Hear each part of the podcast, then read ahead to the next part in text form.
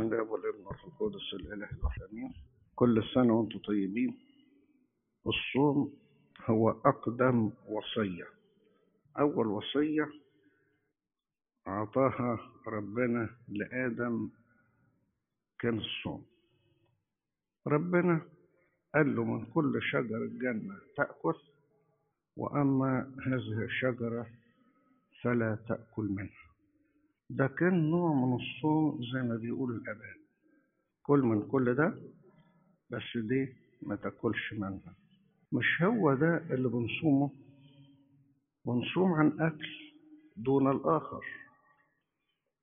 بناكل الأكل الصيامي ونترك الأكل الفطاري مش ده الصوم؟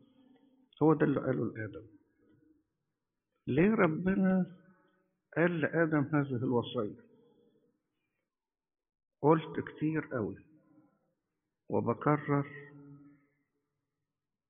ولو ادى ربنا العمر هكرر وأقول اللي يقدر يقول للأكل لا يقدر يقول للغلط لا اللي يقدر يقول للأكل لا يقدر يقول للخطية ولا أي خطأ لا اللي ما يقدرش يقول للأكل لا إزاي يقدر يقول للغلط لا؟ يقدر يقول لأي حاجة لا. أي خطية يقدر يرفضها مادام بيقدر يقف قدام البطن قدام الأكل قدام شهوة الأكل.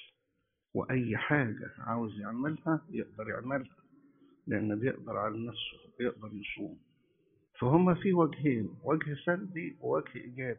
الوجه السلبي أقدر أقول للغلط لا والشيء الإيجابي أقدر أقول للفضيلة نعم. اللي يقدر يضغط على نفسه ويضبط نفسه. وده درس تاني في الموضوع اللي هو ضبط النفس. أقدر أمسك نفسي. أقدر أعمل اللي أنا عاوزه.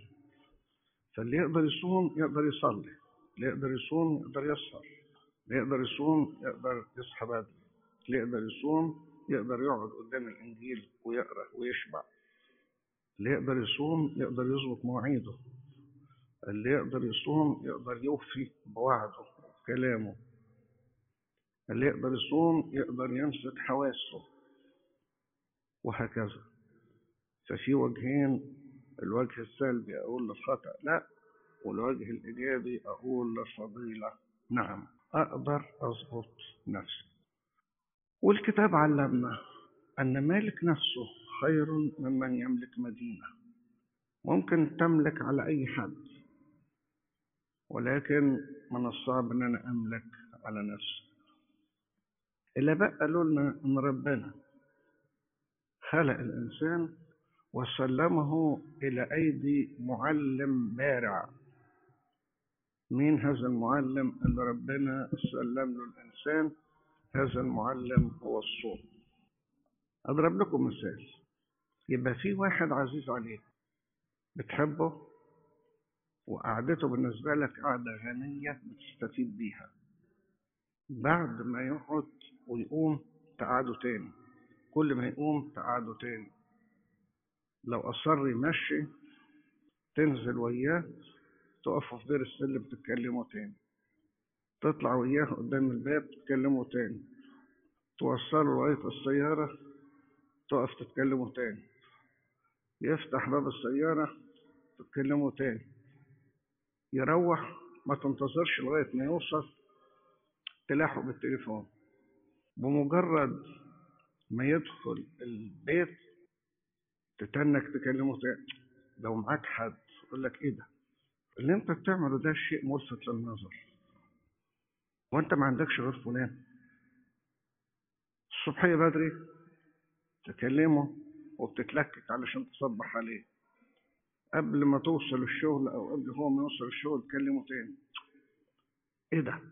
أنت ما عندكش غير ده ولا إيه؟ حاجة غريبة شوية. تقول له مش غريبة ولا حاجة. أنا اشرح لك الموضوع. عارف لما أكون محتاج في حاجة؟ بكلم فلان. لما أكون عاوز رأي بتصل بيه. لما أكون في مشكلة بستعين بيه. لما أكون عاوز آخد مشورة؟ مفيش أصدق من مشورته. فاكر المشكلة اللي كانت حصلت؟ هو اللي حلها لي. فاكر الموضوع اللي هو اللي دخل فيه. فاكر لما هو اللي عمل. وعمال تعدد له في الكلام ده. يقول لك إيه صديق يقول لك بصراحة ليك حق في اللي أنت بتقوله. فعلا ده صديق وفي ده صديق مخلص. أنت مش هتلاقي حد بالشكل ده مين هو هذا الصديق؟ مين هذا المعلم البارع اللي ربنا سلمك ليه؟ أعتقد وصلت. هو الصوم. الصوم اللي عمل فينا كل ده.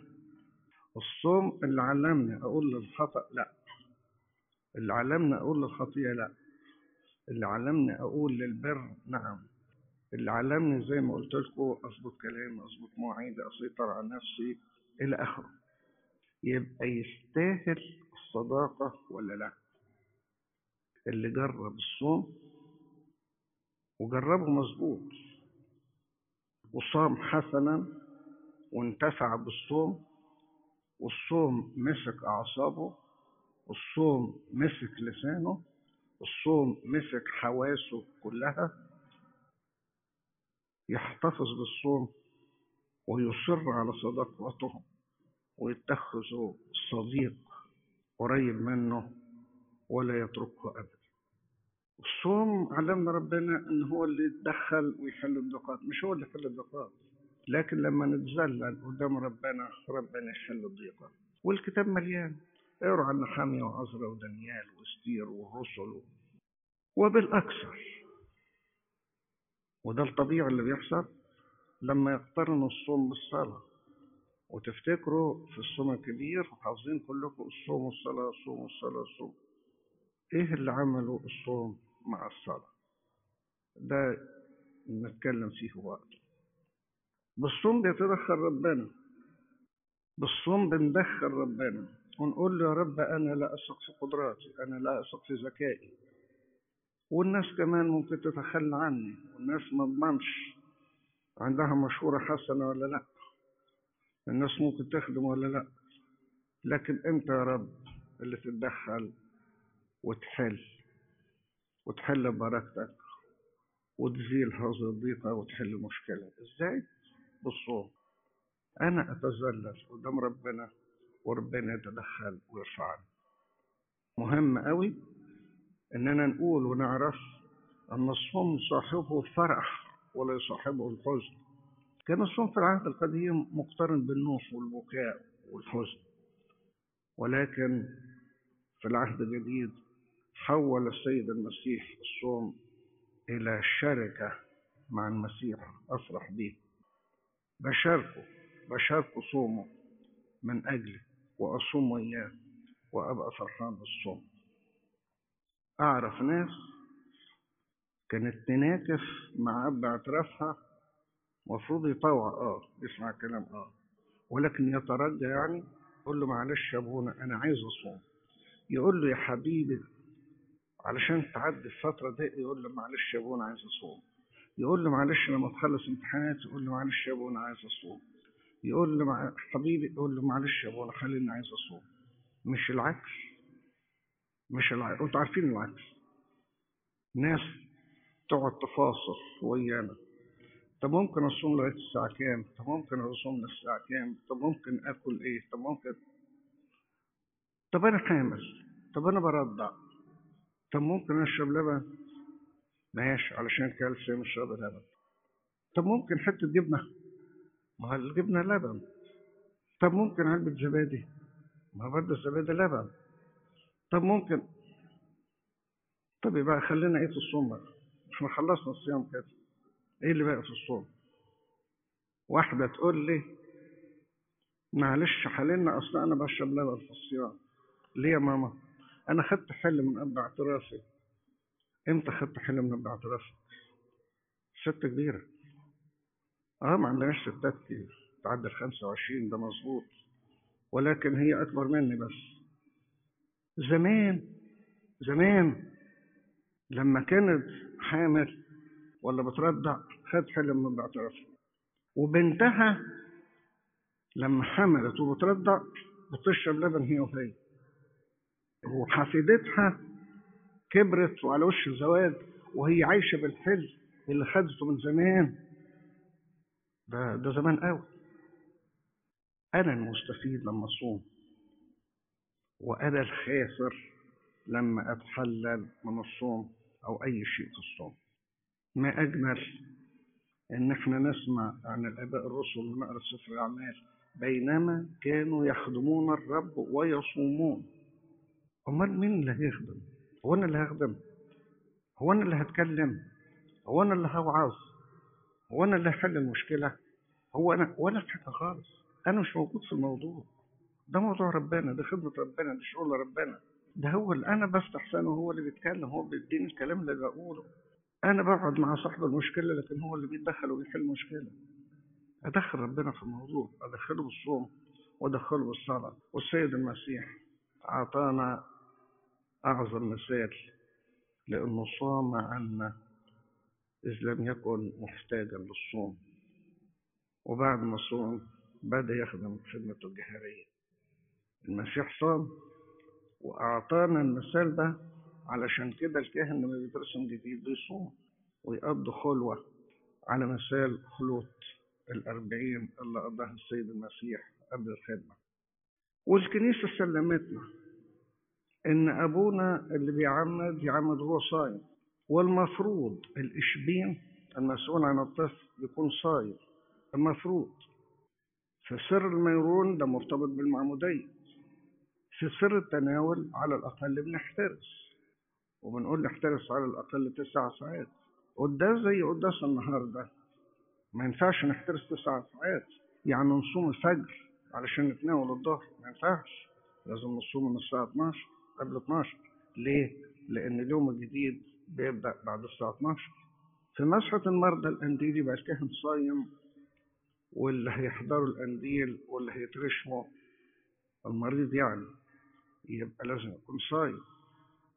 إلا إذا كان في حاجات اعتراضية ده موضوع تاني ما كانش يقدر بسبب مرضه بعد عنكم دي حاجة تانية.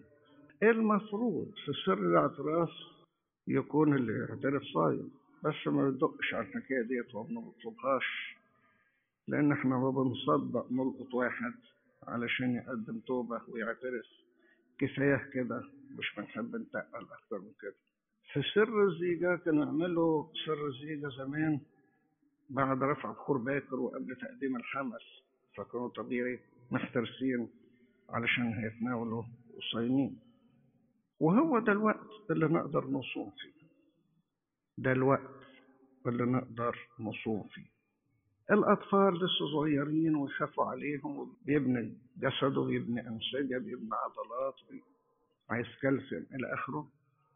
اللي بيكبر ويعجز أحيانا ما يقدرش يصوم فهو ده الوقت اللي فيه. نذكر خالقنا في أيام الشباب. بالنسبة لكم أنتوا يعني وتصوموا وتبذلوا وتقدموا من التعب ومن المحبة. هي دي الذبيحة ذبيحة الصوم اللي نقدر نقدمها لربنا. من أجسادنا من تعبنا من راحتنا من وقتنا. نبذل من أجل المسيح. اللي بنحبه لأنه سبق وحبنا واللي يفطر بيفلت الجسد من شيء مهم قوي وهو اشتراكه مع روحه في عبادة الله الحي. فالجسد والروح مع بعض يعبدوا الجسد والروح مع بعض يقدموا ما أحلى إننا نصلي ونقول قلبي ولساني يسبحان الثالوث. بالقلب وباللسان بالقلب وبالجسد. لا يكفي أننا أرفع شعار وأقول ربنا عارف. أنا بيني وبين ربنا عمار ربنا عارف إن أنا بحب. آه مظبوط الكلام صح. كويس إن الكلام ده كله مظبوط وموجود وبنشكره فيك. ولكن مش معنى كده إني أفلت الجسد وهو من مخلوقات الله في عبادة الله. لازم أشرك الجسد مع روحي في العبادة. فيه رابطة قوية ومهمة بين الجسد والنفس. لما يكون الجسد نشيط يبقى الروح نشيط والعكس صحيح. لما تكون النفس فرحانة يبقى الجسد منطلق. لما يكون الإنسان حزين يبقى مترهل وماشي كده بالعافية. علشان كده الكنيسة في طقسها الجميل بتشرك الجسد مع الروح علشان الاثنين يقدموا عبادة مقبولة قدام ربنا. الذي له المجد إلى الأبد. آمين.